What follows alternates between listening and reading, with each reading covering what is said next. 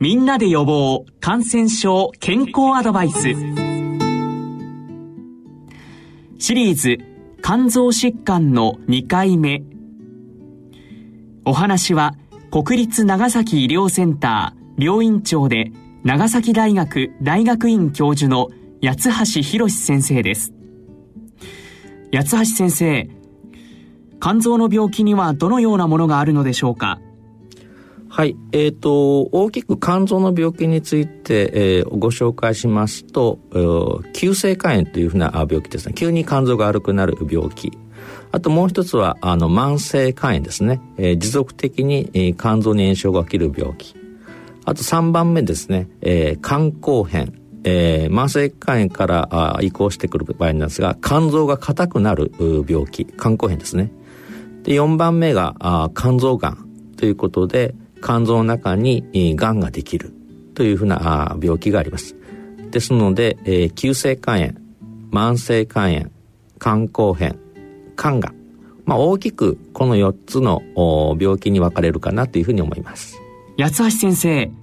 急性肝炎について詳しくお話しいただけますか？はい。えっ、と、急性肝炎のことについて、えー、ご紹介したいと思います。えっと、まあ、そこまで、肝臓が悪くない人が急に肝臓が悪くなるっていうのが急性肝炎になります。原因としてはいくつか考えられるわけですが、一番、気をつけないといけないのはウイルス性肝炎ということで、えー、肝臓にウイルスが住み着いて悪さするというふうな病気で、種類としてはですね、ABCDE というふうな5種類のウイルスがあります。えっ、ー、と、この5種類のウイルスについて少し説明しますと A 型肝炎というのはあ食べ物とか水で、えー、感染するというふうなことですのでやはりちょっとこう不衛生なあところとかですねそういうようなところで、えー、感染することがあるというふうなことで今日本では非常に A 型肝炎はあ頻度は下がってます。次に B 型肝炎ですね。えーと、これはあの血液とか体液を介して感染するということで初めて、えー、B 型肝炎にかかると急性肝炎を特に大人の方では起こすというふうなことになります。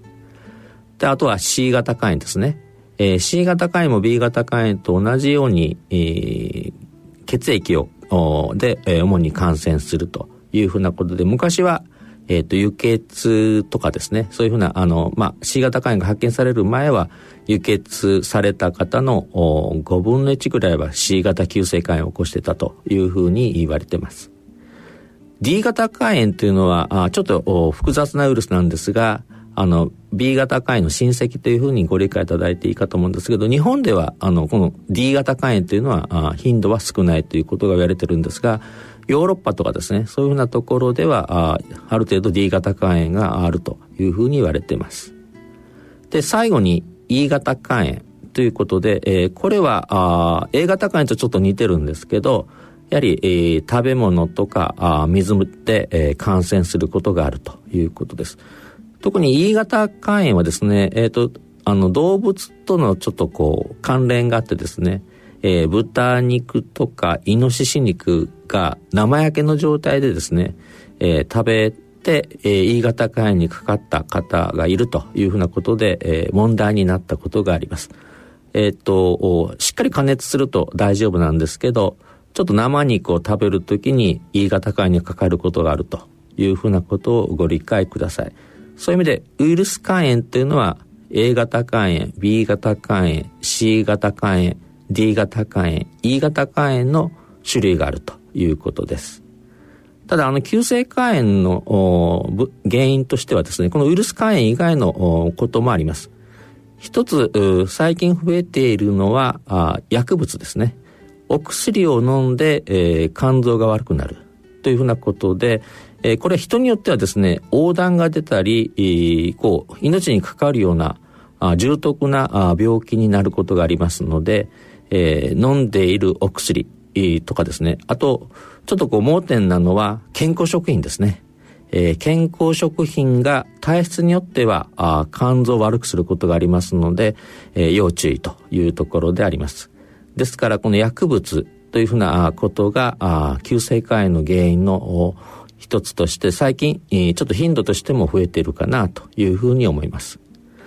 それ以外にですね、えっ、ー、と、自己免疫性肝炎というふうな病気で、ちょっとこう体質が関係してるわけですけど、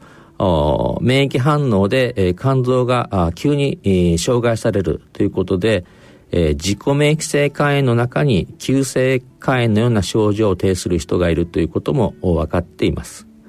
えっ、ー、と、体がだるくて、おしっこが黄色くなって横断があると。そういうふうな状況が出てくると、急性肝炎を強く疑いますので、えー、まあ、そういう時はしっかり病院に行ってですね、えー、原因をはっきりさせて治療をしないといけないかなというふうに思います。みんなで予防感染症健康アドバイス。お話は国立長崎医療センター病院長で長崎大学大学院教授の八橋博先生でした。